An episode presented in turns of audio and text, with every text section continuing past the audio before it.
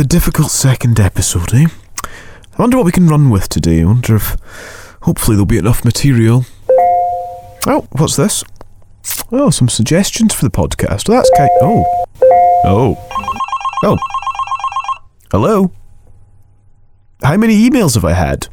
one point five million. Why'd you ask? An inauguration that was attended by, well, a certain number of people, a media struggling to get to grips with fact and fiction, and a world that stands watching as we try to work out what and who to believe. Callum MacDonald. Hello and welcome to Trust Me, I'm a Journo. I'm Callum MacDonald, and paying my salary every day a mainstream media corporation in the U K. B B C News, that's another beauty. But fueling my enthusiasm, all of you. Thank you very much for listening to episode one, and here comes the difficult second episode. Today, I just started thinking, like, after the campaign, after, like, somehow Donald Trump won, like, was my attempt to, to hurt his campaign, did it actually help it in some weird way? The man who reckons his fake news articles may actually have got Donald Trump elected as President of the United States. Paul Horner has twice convinced the internet that he's the British graffiti artist Banksy, and he managed to fool everyone into thinking the entire Amish community were backing Trump for president. Oh, and as a mark of his success, Donald Trump's campaign manager actually retweeted one of his fake stories. Stand by for one of the kings of fake news on Trust Me, I'm a Journo. Well, hello and welcome to episode two of Trust Me, I'm a Journo with Callum MacDonald. And what an incredible couple of weeks it's been since we last spoke. Um, it seems like the world is slowly imploding around the issue of fake news, to be honest. It's uh, one day to the next. There's more stories from Germany, from other parts of Europe, and from America as well, of course, where actually it's quite a hotbed of uh, fake news stories, as we were hearing uh, last week. Um, and thank you very much for all your responses as well to Pizzagate, episode one. Uh, if you've not heard it, you can hear it via the website. It's trust me I'm a journo dot com. Um, and for all the updates on, uh, on what's happening, find me on social media, on Facebook, on Twitter, and uh, all the details are on the website as well. Uh, if you don't have social media, then you can sign up to the mailing list, which will send occasional, very occasional updates to your email inbox box of what to expect from the podcast series and when. All of the information you need is on trust me I'm a journo dot com. And tell your friends as well. Subscribe via your podcast provider. And at this stage, unfortunately, Trust Me I'm a Journo is not the most popular podcast on iTunes, but that's of course because of millions of illegal subscribers taking part in the subscription service offered on iTunes. So you should all just forget about that. Great. Since you're attacking us, can you give us a question? Go since ahead. You're no, Mister President-elect. Go Mister ahead. President-elect, since you are attacking no, our news organization, you, can you. you give us a chance? Your organization You're, you are attacking our news so organization. So it's clear fake news hasn't gone away yet, Ben. Uh, long live this podcast, some might be saying, as we try to investigate and get to the bottom of fake news. And as long as the President of the United States makes fake news an issue, we're going to keep on chatting about it. I'm not going to give you a question. Can you state categorically? You are fake news. Sir, can you state categorically that nobody... No, Mister President-elect, that's not appropriate. Okay then, let's go. It's time for Paul Horner's wake-up call, and I mean that literally. I think this interview might actually get me on the cover of Time magazine maybe like fourteen or fifteen times, which could well be the all-time record. If you could just give me your full name and how you'd like to be introduced when we play out the interview, first of all. Paul Horner, and um, say online I write... Uh, political satire, humor, comedy, and what the media is calling uh, fake news. Different websites. I have a website that has real news and real uh, news stories on it. I do uh, stand-up comedy, and I throw comedy shows, and I, I write a lot of humor and comedy for that. I write a lot of stories that uh, have a lot of like like political satire in them. Um, and then also, uh, I like I read a lot of stories that are more hoaxy and uh, are what the media is now started calling fake news. I don't know what they used to call it, uh, online shenanigans or hoaxes or um, pranks, but I guess uh, they've changed the name. So. Do you think the change of name sort of represents a change in tone of sort of the impact oh, yeah. and importance of the fake news? Yeah, Yeah, because I get lumped in now with like everyone that's ever done fake news or online anything with that, and I don't like it because the stuff that I write, I spend a lot more time on, and I have a purpose behind everything I write.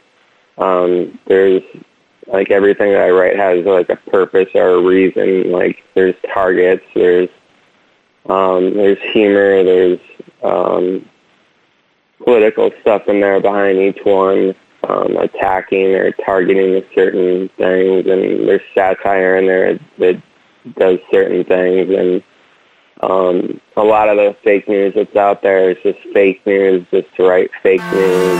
Hey Jude, don't make it bad. Take a sad song and make it better.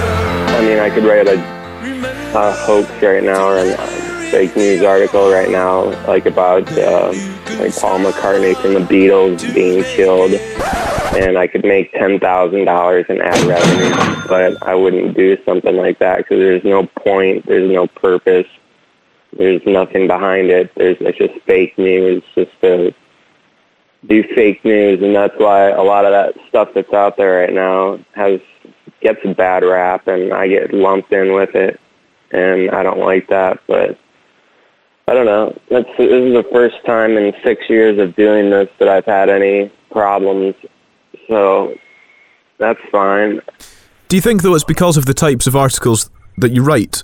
You know, they're misleading, in t- particularly in terms of kind of last year and, and the presidential election. Actually, the articles are misleading and perhaps interfering with the course of an election. Mm, I don't know. Some people felt that. I didn't think that. I thought all my, I mean, I was definitely attacking, like, Trump in my articles. I was trying to, like, make him look like an idiot and make his supporters look like, like idiots, like bigger idiots than they are. And, um, I don't know. I know I, I definitely didn't attack Bernie Sanders or Hillary Clinton.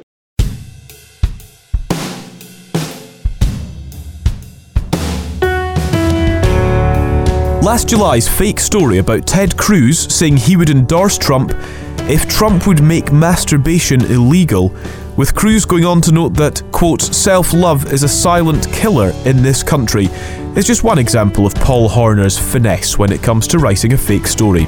That one got debunked pretty quickly, but others were more subtle. One of the big ones featured a guy named, funnily enough, Paul Horner, getting paid three thousand five hundred dollars to protest at a Trump rally in early March.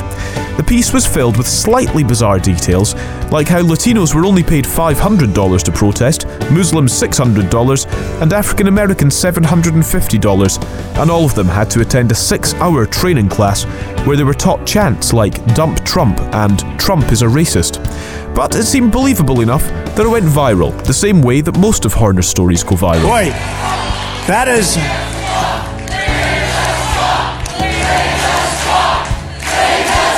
In the paid to protest case, the story a, even you know, caught out Trump's then campaign chairman, Corey Lewandowski, who tweeted out a link to the post, and Sarah Palin, who cheerfully joined in, not even president yet, and our guy's already creating jobs. This one was soon shot down too, however, but not before it attained a life of its own, with just your average Trump fan latching onto it as gospel proof of Democratic Party dirty tricks. It's quite difficult though, I guess, looking in from the outside. Uh, Corey Lewandowski, who used to be Donald Trump's campaign manager, shared one of your stories about a protester getting paid to sort mm-hmm. of demonstrate. Is that does that ever concern you that your stories are being shared by high-profile people um, in the midst of, you know, what should be a a fair and fact-filled democratic process? No, that was great, because that just, like, showed exactly what they were doing. They were just sh- sharing anything that helped their agenda, and, like, he, he shared that article, and then within an hour, he got he was just being lambasted and just being called an idiot and, like, all, the, all these different names and stuff like that for sharing that article. So, I mean, I did that article did exactly what I wanted it to do. Um, to kind of humiliate the campaign. Yeah, and point out that that's what they were doing. They were sharing so much fake news, and they were sharing stuff that was so alt-right, far-right, um, all this stuff with an agenda, and like they didn't care if it was real or not. They just cared about putting it out there.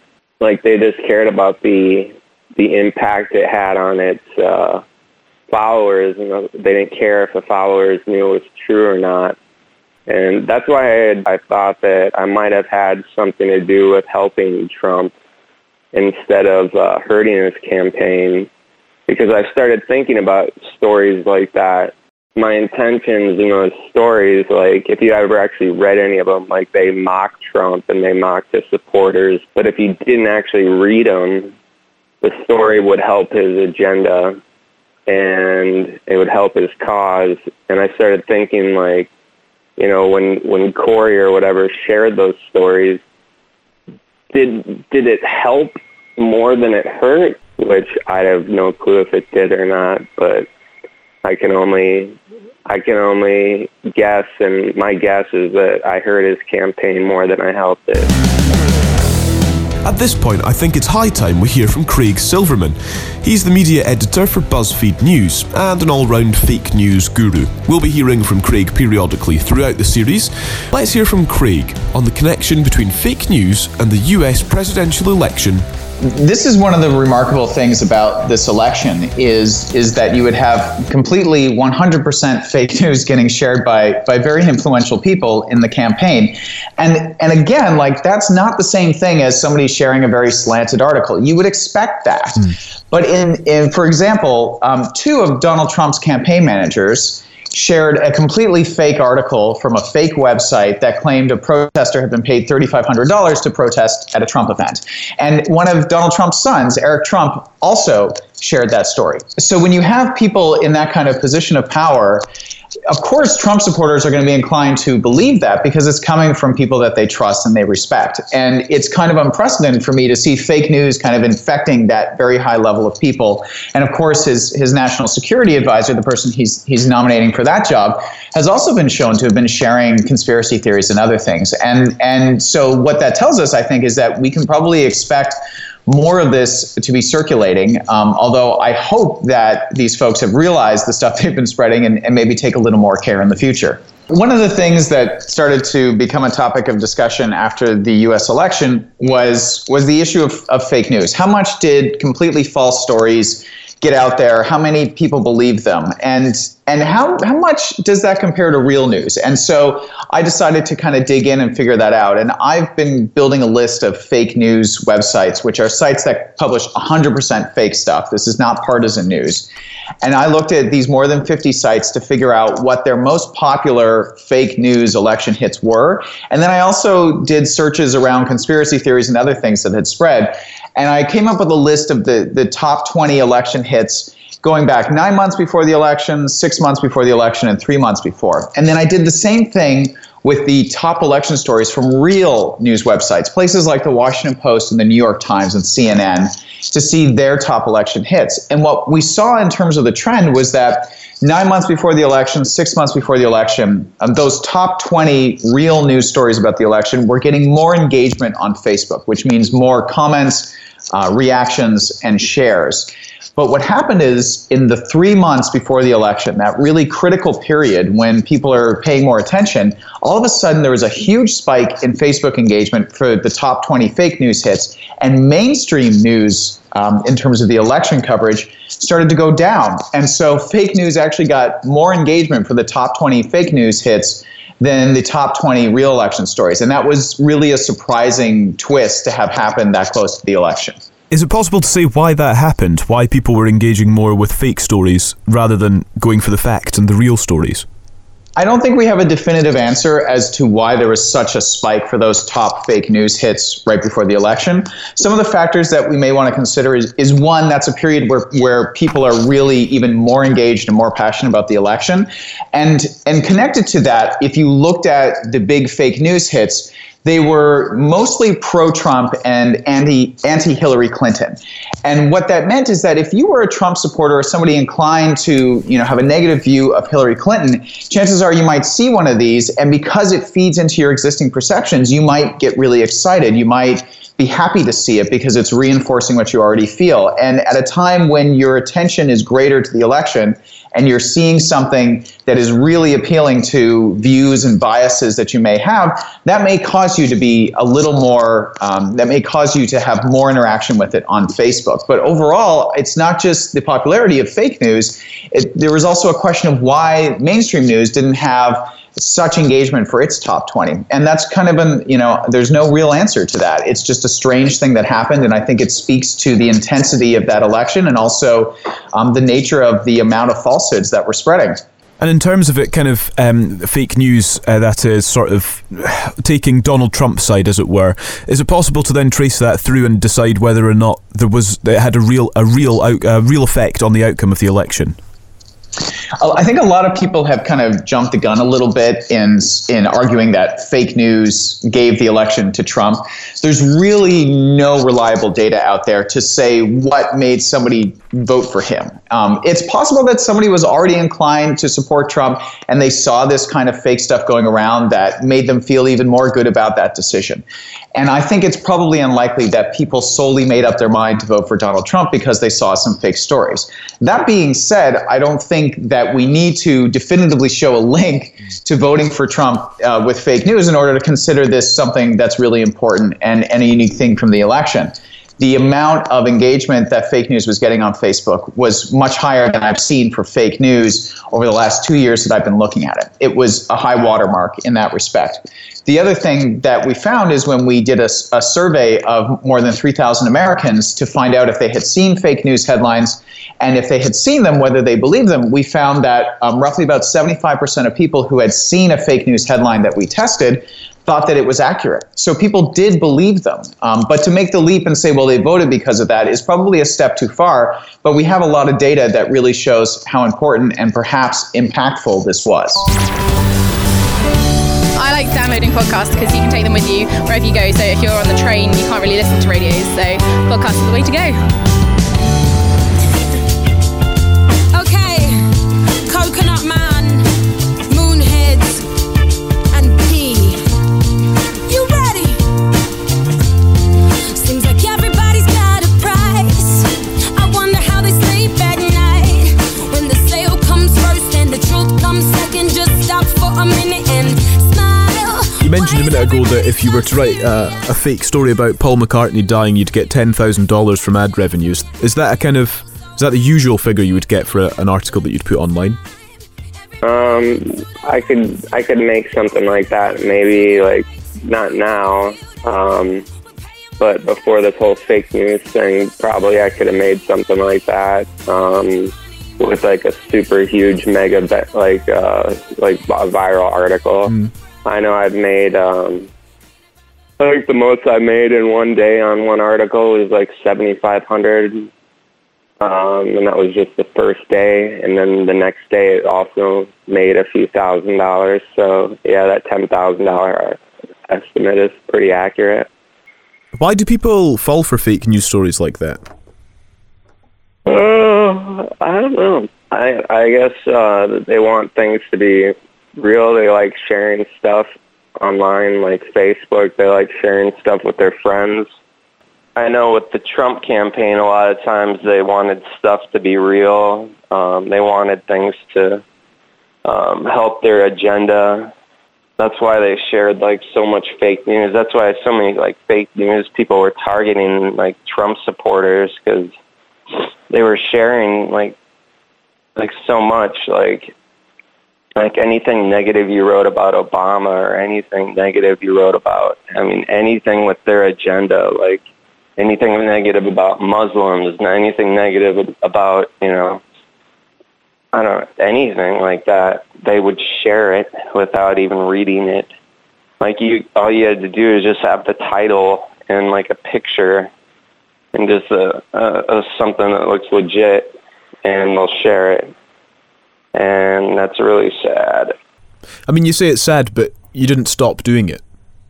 No, I I didn't. Some of those people shared that stuff to heart, and I didn't really think about that until uh, after the campaign was over. Maybe some of those articles, I should have uh, said that they were hoaxes at the top. I did on one occasion, I did on one of the stories um, about this uh, paid protester. I actually changed the top of the story to saying that this is a hoax, and I don't know, I found that they were like still sharing the story. Like I actually like said this is a hoax, like the first sentence in like big bold letters, like, and I still saw that the article was getting shared. So mm. I don't know. Do you regret any of the stories you've written and sort of that implication that even if it was hurting the, the Trump campaign, that actually you were interfering in an election process with lies? Um, no, I don't feel like, I don't feel bad. I don't regret any of it. I, um, I hope I interfered with the election campaign in a way of hurting his campaign.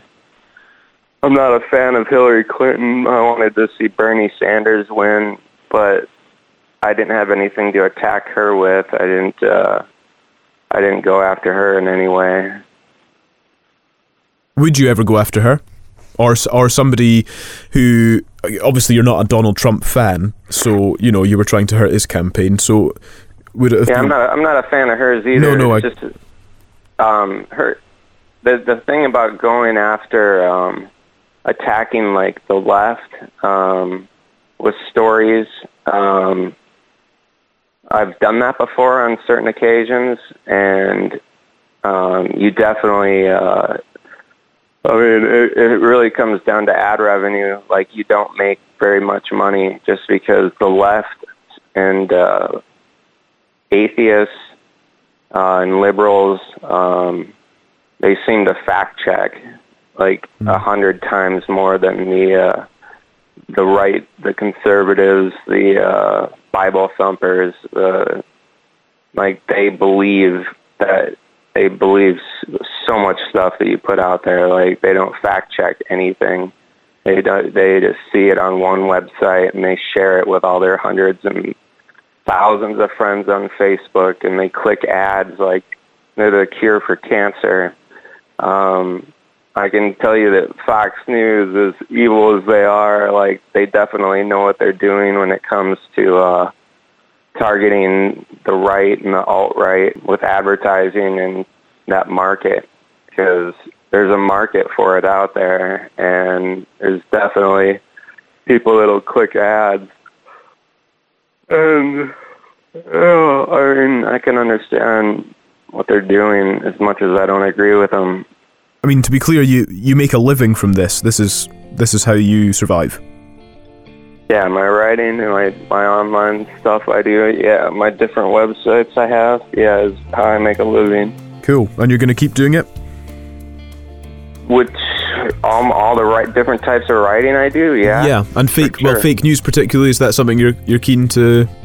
Yeah, I've, slow, I've slowed down since this whole thing. Yeah. Like, that's for sure. I've put out very little since... Uh, I think the the latest story I put out was uh, one of the only ones I've put out in the last month or two, like since this whole thing, mm-hmm. just because I've kind of taken a break from it. But I uh, I like this story in particular. It's uh, um, just about Twitter announcing that it's going to delete Donald Trump's uh, Twitter account. Is this a story and, you've written? Yeah, okay. In the next forty-eight hours. And... Uh, The whole story is just, I mean, ninety-five percent of it is just devoted to talking this trash on Donald Trump with links to back it up. Like, I mean, it talks trash on his cabinet pick members, his beliefs, his statements he's said, his um, different beliefs, like why Twitter's canceling his account because of this hate and intolerance. And um, yeah, I like that article a lot. And that one is being shared by both the left and the right. And that's, like, perfect. That one's, like, ideal like, because I, I just like can just talk trash on Trump the whole article, and it gets shared by his followers. Like, that's great. Like, there's not one positive thing in there about Trump. It's just all negative. It's all just negative with links like to back it up. So every statement I say in there that's negative about Trump, I have a link to it, like for fact checking. So I like stuff like that. There you go then. That's Paul Horner, a man who writes fake news articles, and to be honest, who can actually blame him when people fall for them, click on them, and he makes thousands of dollars a shot. Amazing, isn't it? All he did is what he's done actually for the past six years. He made stuff up, like Amish in America commit their vote to Donald Trump. He posted it on Facebook, and he drove traffic to any of his eight websites, among them, incidentally, one called a b c news dot com dot co, so named to make it seem like the real deal. And he rakes in a bunch of money every time. It's interesting that Horner says he was trying to actually damage Trump's campaign by writing stuff that was just so ridiculous to try to make his followers and supporters look like fools. So everything he wrote mocked Trump, but he says the supporters just wanted every story to be true. So instead of making them look like idiots, they just keep on sharing it. And interestingly, Paul Horner himself is all for a crackdown. His view is that most fake news is fake just for fake's sake, while his fake news has actual satirical merit. Isn't it remarkable? Sit in your bedroom, publish a load of rubbish online, make it clickable and shareable, and it goes mad on social media, and you can earn thousands of pounds a month. Sounds not too bad, doesn't it? But it's food for thought when those articles could be interfering with democracy. One question we couldn't quite answer though, and one that I'm interested to hear your thoughts on: did fake news cause Donald Trump to rise, or did Donald Trump cause the rise of fake news? It's an interesting one, and email me with your thoughts, hello at trust me I'm a journo dot com. Find me on Facebook, you can search Callum MacDonald. I'm on Twitter as well, and I would just love to hear your thoughts on that. It's an interesting one to ponder. If you don't read the newspaper, you're uninformed. If you do read it, you're misinformed. So what do you do? That's a great question. What is the long-term effect of too much information? We live in a society now where it's just first. Who cares? Get it out there. We don't care who it hurts. We don't care who we destroy. We don't care if it's true. Just say it. Sell it. It's vital to note, actually, that President Trump isn't the only character in all of this. It's interesting to think, are the mainstream media simply latching on to him because of their inherent bias against him? That's the accusation that's levelled certainly against some mainstream media outlets in America. Have they held other presidents in America or other leaders around the world to the same standard?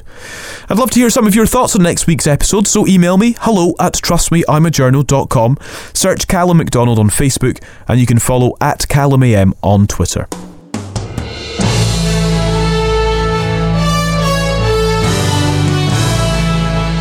Now, it's come to my attention at this stage that some of the things during today's episode may have caught listeners off guard.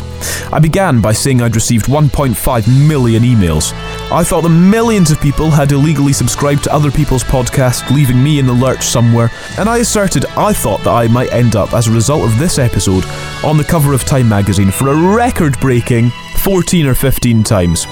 I'd just like to clarify that whatever you think, none of that was a lie. None of that. None of that at all. These were alternative facts. Don't be so overly dramatic about it, Chuck. What it, it, you're saying it's a falsehood, and they're giving Sean Spicer, our press secretary, gave alternative facts to that. But the point remains. Wait a minute. Alternative that facts? Alternative.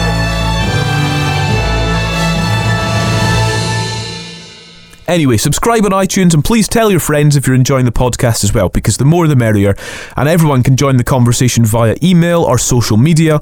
All the details on how to connect and get in touch are online. Just click trust me I'm a journo dot com. Until our next episode then, goodbye. Coming up next time, a fake news story that said that the school had been set on fire, and that, that was shared fifty-six thousand times on Facebook, particularly in our local area. Fake news goes back to school. We'll be investigating the disruption that fake news articles are causing across the U K as geeky pupils take to the internet to try to get the day off, or in some cases, spread vicious rumours about their teachers. Trust Me, I'm a Journo is a Callum A M production. Its executive producer is John MacDonald.